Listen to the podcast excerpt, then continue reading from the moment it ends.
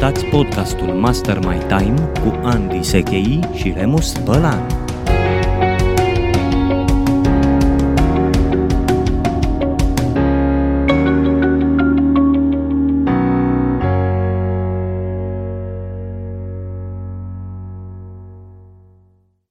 Ziua, dragi ascultători! Iată-ne la episodul cu numărul 15 al podcastului Master My Time.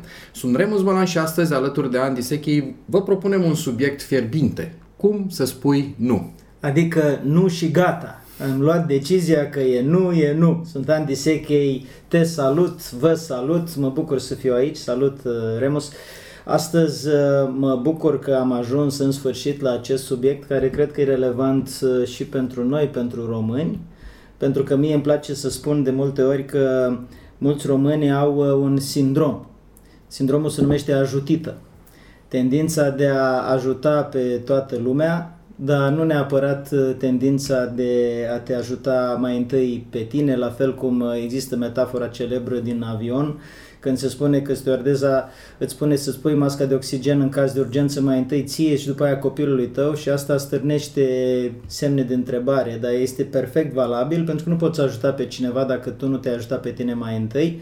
Și eu cred că are mare legătură cu ideea de a spune, de a învăța să spunem uh, nu, însă are nuanțe. Are elemente de specificitate care merită luate în calcul. Când spui nu, cum spui nu, la ce să spui nu, Uh, de ce, De ce? să spui uh, nu și mai ales cum îți dai seama că spui uh, nu și nu trăiești doar în iluzia că ești genul de om care spune nu. Așadar, un subiect foarte interesant astăzi. Hai să-l demarăm și să-l disecăm. Să începem cu de ce. Așa. De ce nu spunem nu, Andy? Cred că, așa cum am vorbit mai devreme în deschidere, motivul principal pentru care nu spunem uh, nu este pentru că ne lăsăm distrași.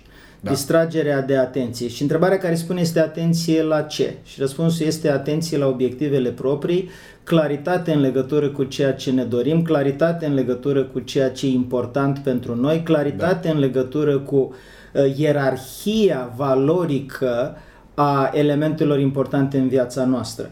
Uh, până când nu îți clarifici lucrurile astea, este foarte dificil da. să spui uh, nu, pentru că intervine acest hormon tipic numit dopamină, care este hormonul curiozității și atenției. Probabil o să revenim cu discuția la el în acest podcast. Dar în, în sistem hormonal, dacă vrei, atenția ne este distrasă de noutate. Da. Da, da. Și noutatea este un stimul foarte puternic care ne face să fim uh, uh, cu mintea la elementul nou, dar asta înseamnă, cum zic avocații pe cale de consecință, că ne pierdem atenția de la elementul cunoscut, elementul vechi care reprezintă focusul pe obiectiv. Deci spunem uh, nu pentru că nu ne este clar ce vrem și spunem nu pentru că avem ajutită, avem tendința da. de a spune da celor din jur, astfel încât uh, în orice cultură colectivistă o să întâlnește această problemă, astfel încât să menținem relațiile. Da. Aș continua ideea ta cu o propunere. Să discutăm în episodul următor despre obiective pentru a înțelege ce înseamnă un obiectiv foarte clar. Uh-huh.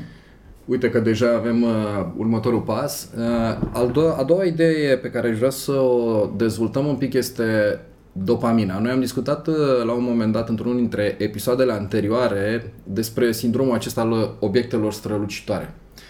Lucrăm la un uh, proiect și apare oportunitate pe traseu, iar dopamina, un hormonul care se eliberează la comanda creierului, ne face să fim foarte curioși. Uh, această oportunitate cu ghilimele de rigoare poate veni pe un telefon, printr-un SMS, un e-mail și așa mai departe, dar poate fi și ceva mult mai mare uh-huh. un uh, uh, proiect care poate părea cu adevărat atractiv. De și fapt, eu aici cred că este cheia. E, da, și aici uh, voiam să duc discuția pentru că în episodul anterior tu ai prezentat un, o soluție pe care Warren Buffett a propus-o. Da. Și cred că se potrivește foarte bine la acest punct. O să reiau pe scurt povestea Remus. E vorba despre uh, pilotul lui Warren Buffett. Warren Buffett, după cum era de așteptat, are avion particular. Ce surpriză! Chiar dacă conduce o mașină veche de câteva zeci de ani și locuiește în aceeași casă, are un avion de corporație și pilotul său îl întreabă la un moment dat Mr. Buffett, ajută-mă și pe mine să-mi focalizez mai bine viața și obiectivele. Și Buffett îi spune, asta e foarte simplu, pune una pe foaie de hârtie și scrie top 25 de obiective mari pe care vrei să le atingi în restul vieții tale. Și pilotul, plin de entuziasm, ia și scrie cele 25 de obiective. După o jumătate de oră se întoarce, spune, am scris obiectivele și Buffett spune, acum alege pe cele mai importante 5 după ce le-ai pus pe astea 25 în ordinea de priorități, o să ai o listă în top, top 5. Da. Alea top 5 scrie-le pe altă foaie. Și ăsta le scrie pe cealaltă foaie și aici vine cheia poveștii. Buffett îl întreabă pe pilot, ei bine, spune-mi, te rog frumos, ce o să faci de acum încolo? Și pilotul spune, bineînțeles, o să mă concentrez pe astea 5 ca să le realizez. Și Buffett îl întreabă ce o să faci cu restul de 20 și pilotul îi răspunde cu restul de 20 o să mă ocup și de ele printre picături. Când o să am timp, când prind un pic de timp liber, mă uit din nou pe lista cu cele 20 și mă ocup și de ele câte un pic să le înaintez.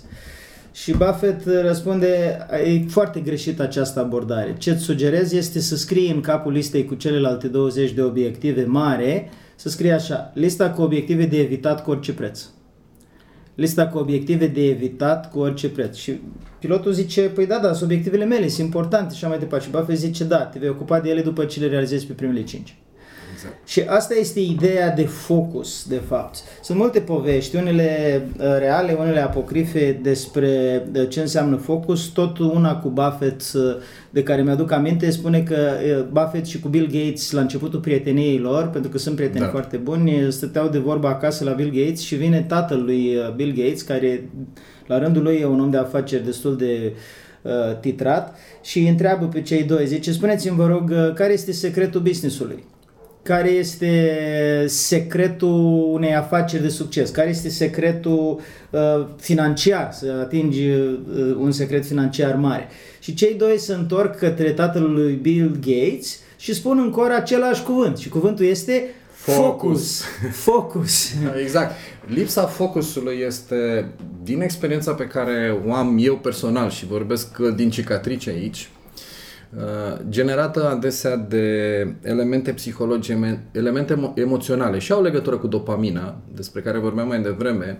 Uh, stima de sine este unul dintre elementele care pe mine mă motivează și atunci, uh, pornind de la ideea că eu pot să fac și chestia asta și să demonstrez mie și altora că pot, mă bag în prea multe. Mă băgam în prea multe ca să fiu mai exact, pentru că acum am ajuns la performanța de a reuși să fac uh, selecție între proiectele pe care le execut. Și ar mai fi un uh, motiv aici, frica de respingere. Uh-huh și mă leg de frica de respingere uh, ducându-mă înapoi la ce spuneai la început. Uh, vin oameni care ne cer să facem ceva într-o formă mai politicoasă sau mai puțin Ne activează ajutita. Ne activează ajutita. Generozitatea din noi uh, ne provoacă să spunem da și uite așa mutăm timpul de pe proiectele noastre pe proiectele altora. În cursul zilei de astăzi o să, o să dăm și câteva soluții la, la această uh, chestiune, însă îmi place foarte mult o, o, o idee pe care o ai tu, uh, Hell No. Versus hell No hell, versus Hell Yes. Hell da. Yes. Ce mi se pare important de înțeles este că atunci când uh, luăm decizii, și aici, vezi, Remus, e un termen foarte interesant, merită studiat lingvistic. Uh, în limba română noi luăm decizii. În uh, limba engleză, they make decisions. Mm, Cu alte cuvinte, uh, construiesc sau fac, fac decizii. Da. În uh, limba rusă se dau decizii. Hmm. Uh, și e, e interesant cum uh, da. de la o cultură la alta putem să ne uităm să vedem care sunt niște niște elemente lingvistice care ne sugerează puterea limbajului. Pentru că dacă ești într-o cultură în care se iau decizii, Asta are multiple conotații, că poți să iei decizii în sensul în care te întinzi tu după ele și le iei. Mm-hmm. Asta presupune că există deja. Mm-hmm. Sunt făcute undeva, sunt făcute da, de da. cineva sau că le iei pentru că ți se dau de undeva de sus și n-ai de ales și atunci le iei.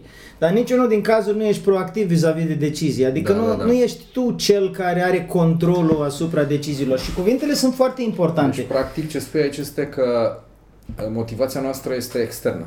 Da, și uh, dacă ai genul ăsta de gândire și este impregnată cultural, Pentru că asta spuneam mai devreme. Cuvintele sunt foarte importante. Dacă Da. întrebi 100 de oameni la ce sunt bune cuvintele, 99% dintre ei, 99 dintre ei, o să spună cuvintele sunt pentru comunicare. Și eu am să răspund, nu este fundamental greșit răspunsul, este Da. însă profund incomplet, pentru că uh, rolul fundamental al cuvintelor este pentru comunicarea cu sine, pentru comunicarea internă. Cu alte cuvinte, uh, aceste cărămizi lingvistice sunt uh, folosite pentru construcțiile ideatice, pentru construcțiile de gândire, pentru conceptualizare. Da, da. Ori dacă noi avem în limbaj termenul de a lua decizii, conceptualizarea vine la pachet cu ideea că e ceva ce e gata făcut și este în exteriorul nostru. Și motivul pentru care spun asta este pentru că hell no sau hell yes, că am făcut o buclă până acum doar ca să explic conceptul mai larg. Hell no sau hell yes înseamnă sigur da sau sigur nu și înseamnă fermitate. Da. Iar fermitatea decizională presupune să ai criterii interne sau criterii intrinseci de luarea deciziilor și nu externe. Da, da. Fermitatea decizională presupune să știi extrem de clar pe ce criterii filtrezi decizia și criteriile sunt în interiorul tău, nu sunt în exteriorul tău, criteriile ți aparțin, le-ai gândit înainte, le-ai luat în calcul, le-ai stabilit și știi exact care sunt și asta este ceea ce îți permite să spui Da. da, sau nu la diverse oportunități care apar în viața ta. Pentru că altfel o să fii, cum zice poetul, ca o frunză în vânt. Da, da, da. Viața este, până la urmă, o multitudine de nuanțe de gri, nu este albă sau neagră, dar aș îndrăzni să, să, să duc aici un pic la extrem ideea asta, să o facem albă sau neagră, adică dacă nu este un da absolut, este un nu absolut. Da. Deci dacă am să fiu și mai concret. Nu toate deciziile de viață trebuie să fie absolut da sau absolut nu, însă dacă tu înțelegi extremele, pentru cei pasionați de matematică și statistică, Da, da. există celebrul clopot Gauss. Sigur. Și Timothy Ferris, prietenul nostru comun, spune uh, o chestie foarte tare. Zice, băi, fii atent la extreme și gestionează extremele pentru că media se gestionează singură dacă gestionezi extremele. Cu alte cuvinte, dacă tu ești atent la ce se întâmplă la o extremă a clopotului Gauss și la cealaltă, la inițiere și la finalizare, cum ar veni, și ai criterii foarte clare de analiză, absolut da sau absolut nu, atunci nuanțele de gri din mijloc uh, vor fi mult mai ușor de uh, aranjat. Vei lua decizii uh, de mai mică importanță cu nuanțe de gri mult mai ușor, pentru că știi care sunt uh, Da. extremele. Mie îmi place să mai spun, domne, dacă ai un spectru de la uh, lumină la întuneric, de la frig la uh, fierbinte, de la uh, uh, pozitiv la negativ. Cu cât spectrul respectiv este mai amplu, cu, atât, cu cât linia respectivă este mai amplă, este mai mare, și invit pe ascultători să-și imagineze că țin palmele între ele și le poți ține Da. în dreptul pieptului la distanță de aproximativ 50 cm una de alta, sau poți să extinzi mâinile cât de mult, mult poți la o distanță de 1,60 m, 1,70 m și asta înseamnă lărgime de bandă în radio, spectru, Spectru, cu alte da, da, cuvinte. da, da. Și spectrul respectiv, cu cât este mai larg, cu atât ai mai multe potențiale alegeri la mijloc. Dar trebuie să știi care sunt extremele. Trebuie să știi unde e palma stângă și unde e palma dreaptă, care sunt extremele lărgimii de bandă. Și asta înseamnă, de fapt, să știi ce înseamnă absolut da și ce înseamnă absolut nu. Și ca să nu fim uh, doar filozofici, am să dau o strategie aici, Sigur. o tehnică. Și strategia mea este următoarea. Clarifici care, clarifică-ți obiectivele pe termen foarte lung. Răspunde la întrebarea unde te vezi peste 10 ani. Unde te vezi peste 20 de ani, dacă poți să te duci până acolo cu mintea. Noi am mai avut un podcast în care am discutat de perspectivă temporală lungă Sigur. și de studiile lui Edward Banfield care spunea că uh, oamenii uh, de succes au acest numitor comun și anume perspectiva temporală mult mai lungă decât majoritatea oamenilor. Adică gândesc pe 10, 20, 30, 50 de ani înainte. Și astea ar fi obiectivele uh, din centru, core objectives, pe baza cărora construim următoarele Da, alea care te niveluri. reprezintă pe tine ca individ. Da, Adică da. nu ce vrei să obții în următorii ani, ci cine vrei să devii peste 10 ani, să zicem. Da, da, da. Și cu cât te vezi mai clar acolo, cu atâta uh, aliniezi toate celelalte oportunități care apar la obiectivul respectiv. Devine foarte simplu. Spui, bă, mă ajută pentru obiectivul Exact. meu pe termen lung sau nu mă ajută? Și ăsta e primul aspect. Și al doilea aspect este legat de valori.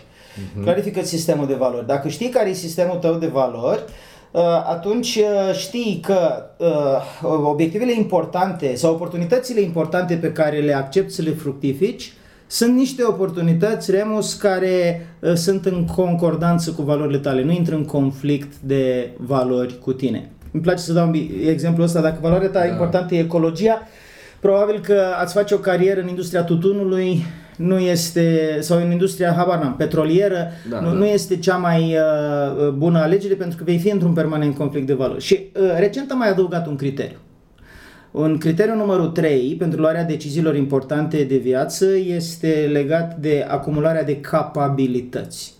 E un termen foarte interesant asta, uh, capabilități. Eu le mai spun abilități cu cap, dar în esență este vorba de acele competențe pe care tu le acumulezi în sensul capitalizării lor, adică poți să uh, le monetizezi, să extragi de acolo alte resurse, bani, relații și așa mai departe, capitalizezi abilitățile.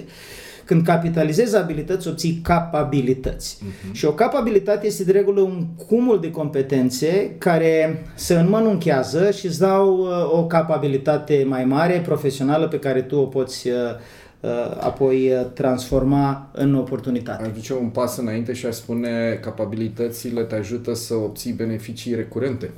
Da, pe termen lung, lung și foarte mm. lung. Și modul în care îți selectezi capabilitățile sau ce anume vrei să înveți are în esență uh, două uh, filtre. Primul filtru este ce îți place să faci și poți să devii bun la domeniul respectiv da, și da. al doilea ce să va cere peste 10, 15, 20 de ani. Și când înțelegi lucrurile astea, spui, bă, ok, eu de acum vreau să învăț ceva care are de-a față cu tehnologia, cu realitatea virtuală, dar care se potrivește cu felul meu de a fi, cu cine sunt, cu pasiunile mele, cu ce îmi place să fac. Și asta este, de fapt, imaginați-vă o monedă cu două fețe. O față este fața internă, cine ești, ce îți place să mm. faci, cealaltă față este fața externă, ce se va cere, să va căuta în viitor, da. pe piață, în, în domeniile de, uh, de viitor, Uh, către care se îndreaptă omenirea. Și dacă luăm astea trei criterii remos și zicem, ok, cine vreau eu să devin în următorii, habar n-am, 20-30 de ani, depinde de perspectiva temporală a fiecăruia plus uh, sistemul meu de valori, care nu se prea schimbă în 10-20 de ani, tinde să rămână Valorile destul de stabilizat, core da, alea nucleu. Nu cele operaționale. Și ce capabilități vrei să dezvolți în următorii ani și filtrezi prin asta oportunitățile, o să vezi că ai o unealtă extrem de puternică, cu doar trei întrebări, dar trei întrebări bune, extrem de puternică să iei decizii radicale. Un filtru. Uh-huh. Am rugămintea să repeți cele trei uh, filtre.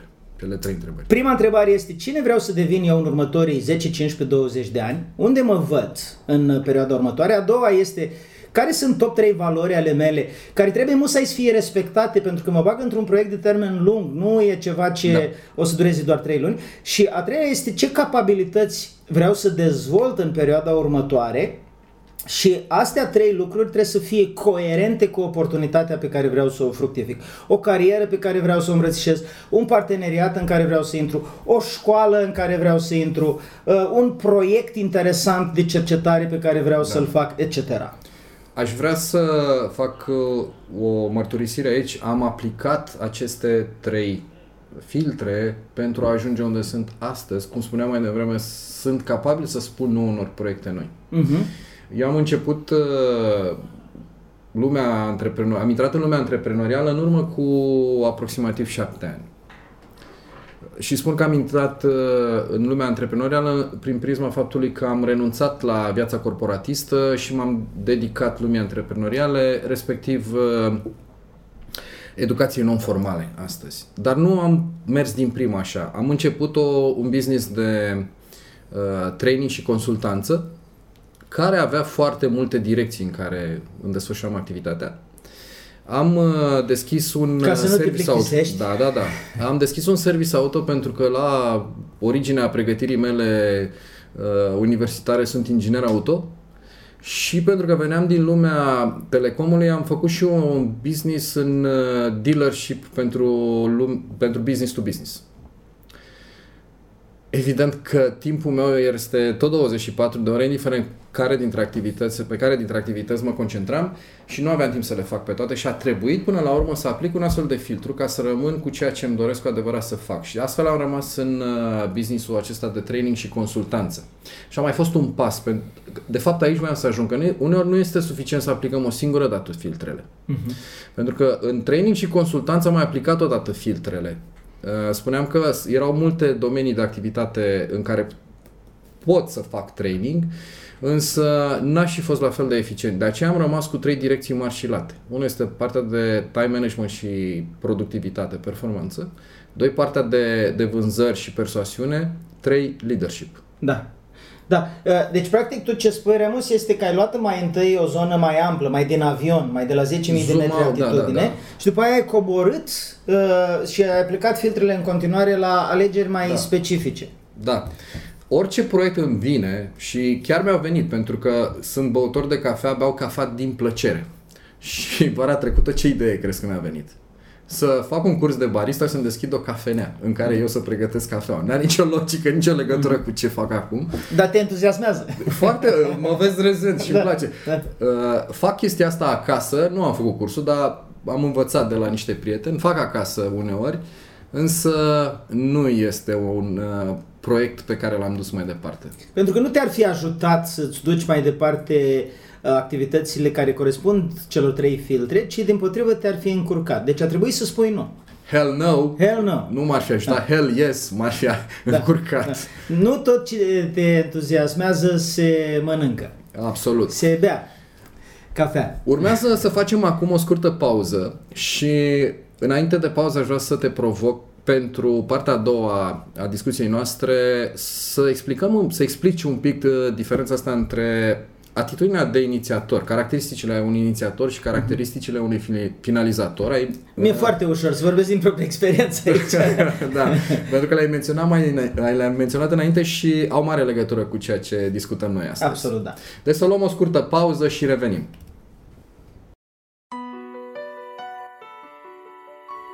Cine sunt eu? Cine sunt eu ca să fiu puternic, frumos, deștept, uh, extraordinar? O întrebare mai bună ar fi, cine ești tu ca să nu fii toate astea? Ești fiul divinității. Faptul că te micșorezi nu va schimba lumea. Nu ajută pe nimeni și la nimic să te faci mic pentru ca ceilalți să nu se simtă slabi în prezența ta. Când strălucești, oferi în mod inconștient permisiune celor din jurul tău să facă la fel.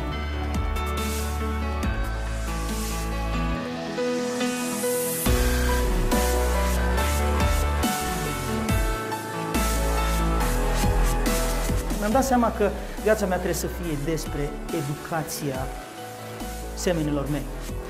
Mai ales despre educația celor care își caută vocația și care își doresc să lase în urma lor ceva. Și eu cred că voi sunteți printre ei. Cred că oamenii care au ales să vină sunt perfecți pentru această misiune pe care mi-am ales-o în urmă cu aproape 20 de ani și care este cum reușești să redai sensul cuvântului educație. Pentru că educația nu înseamnă să desfaci capul unui om și să-i torni informații în el. Educația înseamnă să te uiți la un om și să spui, hmm, omul ăsta are un grăunte de unicitate și de strălucire în interior care, dacă suflu suficient de atent asupra lui, se va transforma în flacără.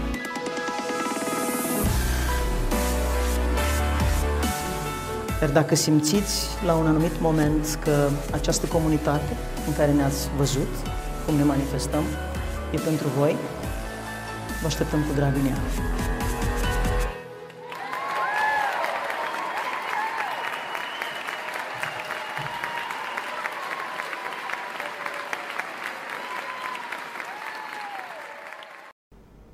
Bună ziua, dragilor! Iată-ne înapoi la episodul cu numărul 15 pe care l-am denumit Cum să spui nu.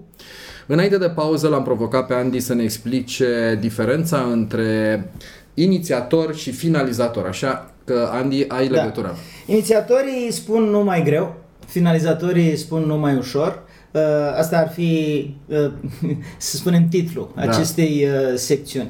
Inițiatorii sunt toți acei uh, oameni care se entuziasmează ușor de idei noi și entuziasmându-se au o caracteristică, pot să le vândă, pentru că cea mai bună unealtă pentru vânzare, noi știm că este entuziasmul, capacitatea de a uh, vorbi cu carismă, cu bucurie, cu plăcere, cu uh, cu dorință de a convinge, uh, cu zâmbetul pe, pe față despre un subiect. Cum spune Jordan Belfort, be enthusiastic like hell. Mm-hmm. Da, adică super entuziasmul ăsta vinde. Și atunci se întâmplă următorul fenomen. Găsim mulți antreprenori la startup în această situație, care uh, atrag în jurul lor oameni datorită entuziasmului lor. Și spun, băi, o să schimbăm lumea, o să uh-huh. facem, o să dregem. Ce știu mai puțin cei care fac echipă cu acești antreprenori sau cu acești inițiatori, e faptul că peste o săptămână sau două o să se răzgândească inițiatorii respectivi pentru că citesc un articol, pentru că se întâlnesc cu un prieten și le vine o idee nouă. Da. Și ideea aia nouă înseamnă să spună da la ceva nou și implicit să spună nu la ceva vechi înainte să apuce să finalizeze sau prototipizeze și înainte să-și dea seama dacă ideea uh, are să-și dezbândă sau nu. Și atunci, pentru inițiatori este important să uh, filtreze foarte bine și să aibă răbdare. Să aibă răbdare și să delege măcar, dacă nu să ducă până la capăt o idee sau un proiect. Și vorbesc în cunoștință de cauză, am să dau un exemplu aici, Remus. Uh, Majoritatea oamenilor știu că am fondat acum 20 de ani o școală, se numește Bootcamp University. Ce știe mai puțin în lume este că cei 6C, conceptul fundamental pe care stă școala de leadership personal Bootcamp University, Uh, și care presupune că sunt șase arii de viață care îți permit să duci o viață împlinită. Până am ajuns la acest concept a celor 6C, primii aproximativ 14 ani ai acestei școli am testat tot felul de idei și mi-am înnebunit echipa mi-am zăpăcit uh, colegii venind cu ideea de a testa la fiecare trei luni câte un uh, curs nou, pentru că nu stabilizasem încă da, acest da, da, da. concept. Și în Bootcamp University s-au făcut probabil 20 de cursuri diferite de-a lungul timpului, hmm. dacă nu 25. Și aceste cursuri au fost tot felul de teste, combinații, idei, căi de urmat, explorări de teritorii necunoscute și așa mai departe. Am înțeles într-un final faptul că uh, Uh, stilul ăsta experimental de inițiator pe care eu îl uh, am nu neapărat ajută la consolidarea unui business, așa că în ultimii 5-6 ani am uh, adus cu picioarele pe pământ conceptul și am zis lucrăm pe acești 6C pentru că este un concept extraordinar de robust care spune că oamenii au nevoie de șase arii de viață pentru a putea să simtă împliniți. Sănătatea lor, banilor, relațiile cu cei din jur, relațiile importante, cariera lor, dezvoltarea lor personală, creșterea da. personală și contribuția socială. Și când targetezi lucrurile așa, rezultatul este că această claritate Chiar dacă și șase e mult, șase domenii e, e mult, e mai mult decât uh, alți furnizori de educație pentru da, da. oameni maturi. Unele se îmbină. Da, uh, dar cele șase arii rămân astea șase și asta mi-a creat și mi-a dat un filtru de a spune nu. Practic, în momentul de față, uh, dacă cineva vine și spune nu vrei să facem și un curs de din aia și din aia, un curs de ikebana, un curs de dans, un curs de orice, răspunsul meu este nu. Uh-huh. Și este nu pentru că mi-am clarificat foarte bine ce este da. Ce este absolut da, absolut da este orice are legătură cu cele șase cursuri principale și care poate forma sinergii. Ce este absolut nu, ce nu are legătură cu ele și nu poate forma sinergii. Uite, aici îmi vine o idee, pentru că dacă stăm să ne uităm chiar la acest proiect, Master My Time, pe care noi l-am început în noiembrie, uh-huh Uh, tu cu activitatea ta, eu cu activitatea mea, ne-am băgat amândoi într-un proiect nou pe care îl îndrăgim și am spus un da absolut. Însă el nu este cu adevărat altceva din ceea ce facem noi, ci din contră, deși este un, pro- un uh, proiect nou, îmbină ceea ce făceai tu cu ceea ce fac, fă, făceam eu și uite că a dat naștere unui, unui proiect în care suntem all in, însă e aliniat cu obiectivele noastre de devenire Absolut. de peste da. 20-30 de ani pe care Ăsta e un aspect. Iar pentru mine este parte de creștere și contribuție. Cu alte cuvinte, dintre cei 6C, zona da. de creștere și contribuție este servită printr-un proiect pe care noi îl oferim lumii în mod gratuit și uh, le dăm uh, posibilitatea oamenilor să crească și să dezvolte la rândul lor, ceea ce face parte din misiunea mea și din misiunea ta Sigur. și este împlinitor. Dar este sub această etichetă clară. Domne, pentru ce fac asta? Pentru că mi servește cel puțin zona de creștere și contribuție ca și creator. Ne vin idei noi, ne vin idei bune și uh, cu ele contribuim uh, da. cu idei noi și idei bune la binele general. Și ele sunt în același timp niște obiective de uh, core objectives pe care le avem și în același timp core values pe care le avem. Uh-huh. Uite cum se îmbină ideile astea nouă, noi uh, ale noastre și apropo de, de inițiator, aș vrea să dau și eu un exemplu uh, și în același timp să ne ducem un pic și spre sfera soluțiilor pe care să le propunem ascultătorilor. Discutam în urmă cu aproximativ o săptămână cu o clientă cu care uh, mă întâlnesc uneori și îmi spuneam și uite, eu sunt într-o arie în care adun fonduri pentru uh, susținerea unei cauze. Ce fac eu este că sunt foarte mulți potențiali donatori și nu mai fac follow-up. Este tipic uh, inițiator și de ce spun că este inițiator? Pentru că tot timpul căuta uh, oportunități noi de a, uh, oameni noi care pot să contribuie la cauză.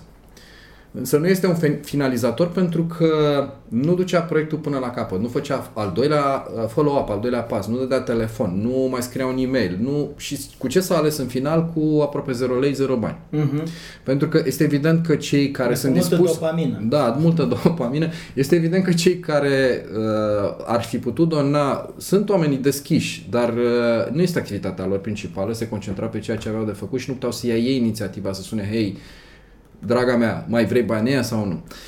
Soluția pe care i-am propus-o este să vadă fiecare uh, pas ca un proiect nou, uh-huh. adică ia-ți proiectul de a suna și fă un proiect nou follow-up. Uh-huh. Fă un proiect nou al doilea pas în follow-up când l-ai finalizat pe primul și încă ceva, să-și blocheze în uh, calendar să facă zile tematice. Astăzi sun la primul telefon, inițiez prima, uh, prima convorbire.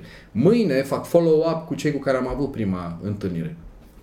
Și tot așa. Și uite, deja sunt două soluții cu care putem să ne organizăm astfel când să spunem nu unor proiecte noi. Aici am o observație, Remus, și anume că o variantă bună uh, pe care tu ai dat-o e asta și se potrivește celor care lucrează în sistem individual. Da. Aș sugera că o altă variantă importantă este delegarea și anume uh-huh. să găsești finalizatori care, spre deosebire de inițiatori, au această plăcere semnificativă psihologică de a termina lucruri, de a bifa uh, targetul atins. Se spune rezultatul obținut de mine, sunt fericit ca urmare a acestui da, da. lucru. Pentru că inițiatorii se entuziasmează la început, finalizatorii se entuziasmează la final. Corect. Pentru finalizatori e important procesul parcurs pas cu pas până la capăt, pentru inițiatori e important ca uh, criteriile lor de uh, excitement, dacă vrei, mm-hmm. de entuziasm să fie bifate atunci când pornesc un proiect. Îi interesează mai puțin finalizarea lui. Și atunci Uh, o idee bună este să cuplăm cele două categorii. Inițiatorul se cuplează cu un finalizator sau mai mulți și ăsta este cazul tipic al antreprenoriatului în care un om cu o viziune și o idee atrage câțiva oameni, de preferat oamenii respectivi să aibă maturitatea și capacitatea de finalizare pentru a duce ideea uh, la final și de asemenea pentru a ține piept noilor idei ale inițiatorului. Uh, nu într-atât încât să-i distrugă creativitatea, ci într-atât încât să creeze un sistem funcțional și profitabil care se numește business sau care se numește da. proiect, uh, care are rezultate și după aia, bineînțeles că inovația redevine parte importantă din, uh, din proces și cred că aici e importantă vis-a-vis de tema noastră. Tema noastră este cum să spui nu. Pentru inițiatori este foarte mult cum să spui da. Pentru finalizator este important cum să spui da până la capăt.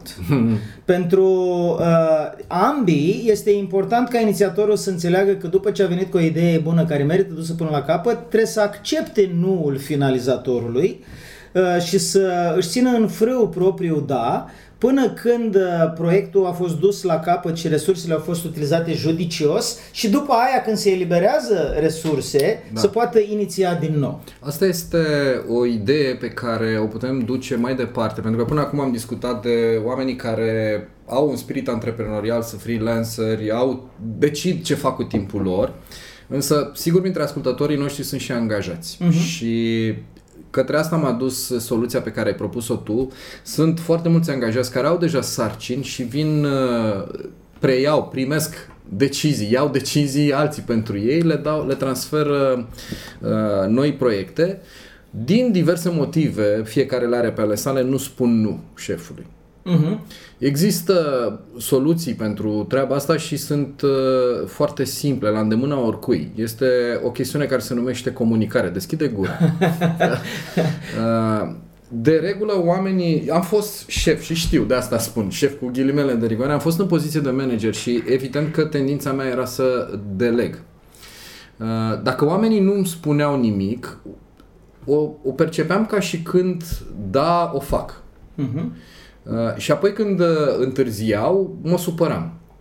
E adevărat că ar fi trebuit să verific înainte dacă au timp să facă, dar uite că nu se întâmplă. În cazul în care există un angajat în această situație, recomandarea mea este să vadă dacă există timp pentru noul proiect, dacă, iar dacă nu, să meargă să discute cu șeful uh, care este prioritatea Da. și dacă noul proiect este o prioritate, la ce renunță din ceea ce făcea deja. Subscriu 100% la această idee și chiar să spună, mi-ai zis să fac X, Y, Z, acum a apărut Q, C și R. Da. Uh, Dacă fac X, Y, Z, nu mai fac Q, C și R. Dacă fac Q, C, nu mai fac X, Y. La ce anume să dau prioritate? Sigur. Este o părere că managerii nu sunt deschiși la așa ceva și uh, nu contest, poate există.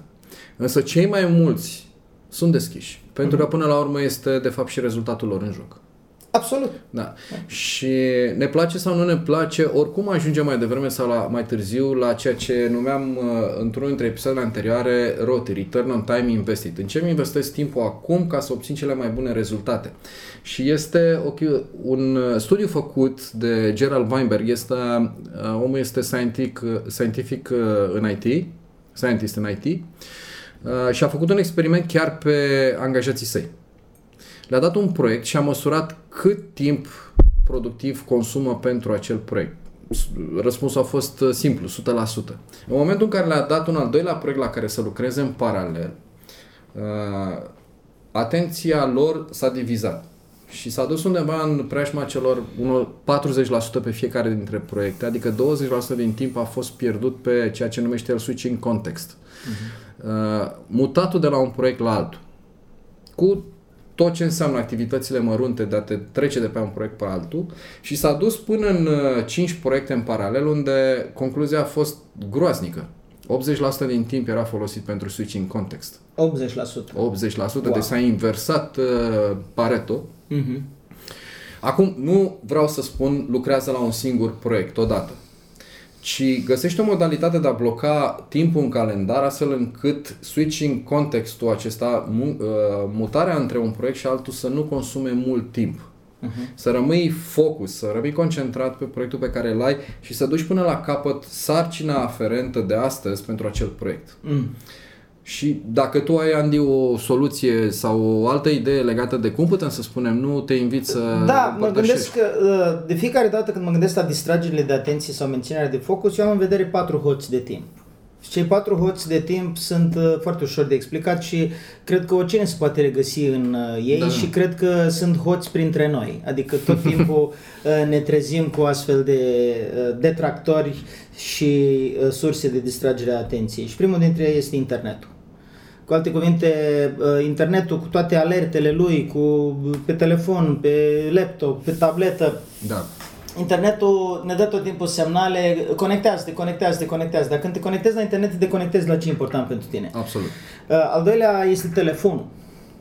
Când sună telefonul, când primești un SMS, chiar e aproape irezistibil să răspunzi. Al treilea, sunt, al treilea host de timp sunt colegii, membrii familiei, oamenii care vin și spun ai un minut, mie îmi place să glumesc prin sălile de conferințe și să spun că răspunsul corect la întrebarea ai un minut este am avut. Eu îi numesc pe acești oameni parașutiști. Cred că am mai spus odată. Îți aterizează în cap fix când ai tu. Și apropo de aterizat în cap, al patrulea host de timp este uh, propriul tău proces de gândire. Da. Cu alte cuvinte, uh, în loc să te gândești la ce aveai de te gândit, uh, îți fuge mintea Mhm. și te gândești la altceva. Și vis-a-vis de asta, uh, merită să, să-ți pui întrebarea, bă, uh, eu fac acum un lucru.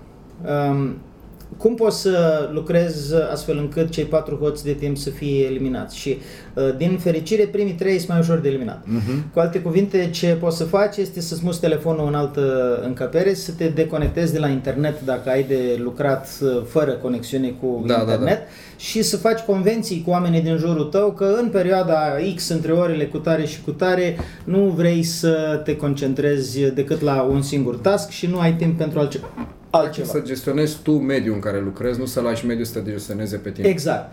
Din uh, nefericire, al patrulea host de timp uh, este un pic mai parșiv, este Ah. dificil de lucrat cu el și aici recomandarea mea este ca sarcina cea mai importantă a zilei, unde trebuie să fii, cum zice englezul, at your best, să o rezolvi în primele 4-5 ore ale, ale zilei. Când ai energie mare, Când ai energie mare, dar când spun primele 4-5 ore, nu mă refer la secund, de la secunda în care te-ai trezit. Sigur. Mă refer la primele 4-5 ore productive ale zilei, când ai mai multă claritate mentală Da, și da, da. energie mare. Aici sunt studii făcute la Universitatea, anul trecut la Universitatea din Melbourne, în 2018 în vară, uh, unde au uh, arătat și demonstrat că undeva după vârsta de 40 de ani se recomandă ca activitatea intelectuală să fie în jur de 4 ore, 4 ore și jumătate pe zi, Da, da, da. pentru că după aceea pur și simplu nu faci decât să rearanjezi uh, prejudecăți preexistente. da. Oricum, indiferent de vârstă, vârful nostru de energie nu este la primul moment al zilei. Mhm. Unii dintre noi avem nevoie de mai mult timp, alții mai, de mai puțin timp pentru a intra în uh, full throttle, Mhm. în uh, accelerație maximă. Recomanda- și recomandarea mea și susțin cu tărie ceea ce spui tu este să ne apucăm de proiectele importante atunci când începem să intrăm pe palierul energiei maxime. Maxime, da. Și ca să nu lăsăm lucrurile la modul să se înțeleagă, nu te apuca niciodată de proiecte noi. Pentru că până la urmă există un progres în toate și progresul înseamnă să încerci, să vezi, să testezi lucruri noi. Aș spune să folosim regula lui Pareto. Uh-huh. Adică să ne alocăm cam 80% din timpul nostru productiv pentru proiectele la care lucrăm deja și să le ducem la bun sfârșit într-o formă sau alta pe care am discutat-o până acum în podcastul nostru și despre care o să mai vorbim cu siguranță de acum încolo. Și să lăsăm un 20% pentru a încerca lucruri noi. Uh, Acum nu, mă, nu vreau să mă leg strict 80-20, dar proporția simbolică să fie pe acolo. Poate fi 85 cu 15, 90 cu uh, 10, dar nu aș depăși acest 20% pentru, pentru a testa lucruri noi. Da, și uh, pentru că ne apropiem de final, subscriu ce spui cu procentele, Remus, uh, mi-a venit în minte următoarea idee. Uh, Subiectul, cum să spui nu, se mai referă la ceva ce nu ne-am propus uh, înainte de podcast să discutăm, dar cred că merită ca idee puternică de final, și anume, cum să spui stop. Uh-huh. Cu alte cuvinte, noi ne-am concentrat pe ideea de a spune nu la oportunități, dar Da, da, da. uh, mai există varianta în care tu ar trebui să spui nu la ceva ce faci de foarte mult timp și faci din inerție și la un moment dat uh, vine timpul să spui stop joc. Nu mai este Mhm. pentru mine. Este nu mai continui versus uh, uh, nu încep. Și aici am două idei pe care vreau să le pun Sigur, pe te masă. rog. Una dintre ele este că tu personal ar trebui să stabilești criteriile de a spune stop sau a spune nu mai Da. merg mai departe înainte să, cu mult în timp înainte să vină momentul. Uh, Astfel încât mintea ta să fie clară care sunt care e filtrul prin care e decizia. Poate chiar înainte să te apuci de proiect. Da. Și îți dai această temă și spui, uh, bă, uh, eu nu mai continui în acest proiect dacă nu sunt îndeplinite criteriile X, Y, Z. În cazul meu mă gândesc, dacă nu îmi dă energie și nu mă pasionează subiectul, îmi doresc să spun stop. Dacă nu mai învăț nimic din proiectul respectiv, îmi doresc să spun stop, chiar dacă îl deleg și rămâne în o gradă la mine, Nu mai dar nu-l execut mai tu. fac eu, nu-l mai execut eu. Dacă nu mă crește la nivel de competență, nu mi-aduce îmbunătățiri de performanță, este nu. Și de asemenea, dacă valoarea pe care o aduc uh, în piață este mai mare făcând altceva decât uh, acest proiect, probabil că există un cost de dislocuire acolo. Mi se mai spune cost de oportunitate. Costul de oportunitate. Adică nu mai da, este da, da. oportun pentru mine să fac treaba asta și în consecință este altceva oportun și atunci merită să spun stop uh, la asta. Și astea sunt câteva criterii, dar nu sunt toate. Nu, sunt, sunt uh, niște exemple. Este, de fapt, și o setare a mentalității, că noi ne atașăm emoțional de ceea ce facem și uneori este nevoie să, să punem punct. Uh-huh. Este o setare a mentalității încă din start, că va veni la un moment dat uh, timpul să mă opresc. Uh-huh. Și pentru că tot am ajuns, uh, timpul nostru alocat acestui Da. podcast s-a scurs și Spuneam cred că că e mai timpul să am, ne mai, oprim. mai am o, o idee legată de a Ok. spune stop. Spuneam că două și este una organizațională. E bine din când în când, când lucrezi în echipă, să aduni membrii echipei tale și să le spui așa, dragi uh, colegi, Am o propunere pentru voi și face asta la 3 luni sau la 6 luni. Ok. Ce ar trebui să începem, ce ar trebui să stopăm, ce ar trebui să continuăm, ce ar trebui să facem mai mult, ce ar trebui să facem mai puțin. Mhm. Păi 4-5 întrebări, dar nu iei tu decizia, ci tu colectezi informații. Ok. Ce să începem, ce să stopăm, ce să facem mai mult, ce să facem mai puțin. Adică nu iei decizia pe loc, că până la urmă tot la tine se întoarce, că Da. și iei decizia având mai multe informații, practic. Exact, dar faci un fel de analiză și le, uh, oamenii din echipa ta o să vrea să participe cu tine. Dar să nu uităm că una din întrebări este ce ar trebui să stopăm. Mhm. Ce ar trebui să începem, să inițiem, ce ar trebui să stopăm, ce ar trebui să facem mai mult, ce ar trebui să facem mai puțin. Și setul ăsta de patru întrebări îl găsesc foarte valoros Da. de aplicat periodic la lucru în echipă. Sincer, a- în s- lumina ceea ce spui tu, cred că aș începe cu ce să stopez ca să aplic legea vidului, să fac loc pentru lucruri noi în cazul că e, Iată, care este. o, iată o, o ierarhizare, o ierarhizare bună. Da, inițiatorul din mine. ok, Andy, deci uh, cum să spunem nu? Cum să Asta spunem? a fost subiectul, acesta a fost subiectul zilei de astăzi. Uh, Dragi ascultători, vă mulțumim foarte mult și vă invităm să ne scrieți pe site-ul nostru mastermytime.ro dacă sunt subiecte pe care ați vrea să le discutăm, dacă aveți observații, comentarii de făcut Și întrebări. întrebări și nu în ultimul rând uh, vă încurajăm dacă găsiți valoros ceea ce discutăm noi aici să transmiteți și altora uh, informațiile despre acest podcast. Și dacă nu transmiteți, nu e niciun bai, că noi tot asta facem în continuare, ne place ce facem, dar eh, ne place de asemenea să o facem uh, într-un efort comunitar, de grup. Uh, Mulțumim foarte mult uh, din toată inima pentru uh, participare, pentru faptul că suntem, uh, iată, deja o comunitate, Master My Time, și pe noi, uh, pe mine, Andy, pe Remus, ne încarcă ideea de a fi de folos uh, unui grup foarte special de oameni care vor să investească timpul lor mai bine și implicit viața mai bine. Te felicit pentru faptul că îți investești viața mai bine și te invit să îi chemi alături de noi și pe prietenii tăi care crezi că ar beneficia de asta. Pe mastermytime.ro există formular de înscriere uh, unde pur și simplu bați uh, o adresă de e-mail și te poți înscrie și de asemenea te poți înscrie la uh, acest podcast uh, uh, pe platformele de tip podcast. Uh, Sunt Remus, tu știi mai 11 bine. platforme pe care noi transmitem acest podcast, sunt la, pe site uh, afișate toate și aș vrea să închei și eu cu o urare, dați valoare mare timpului vostru. Să ne revedem cu bine.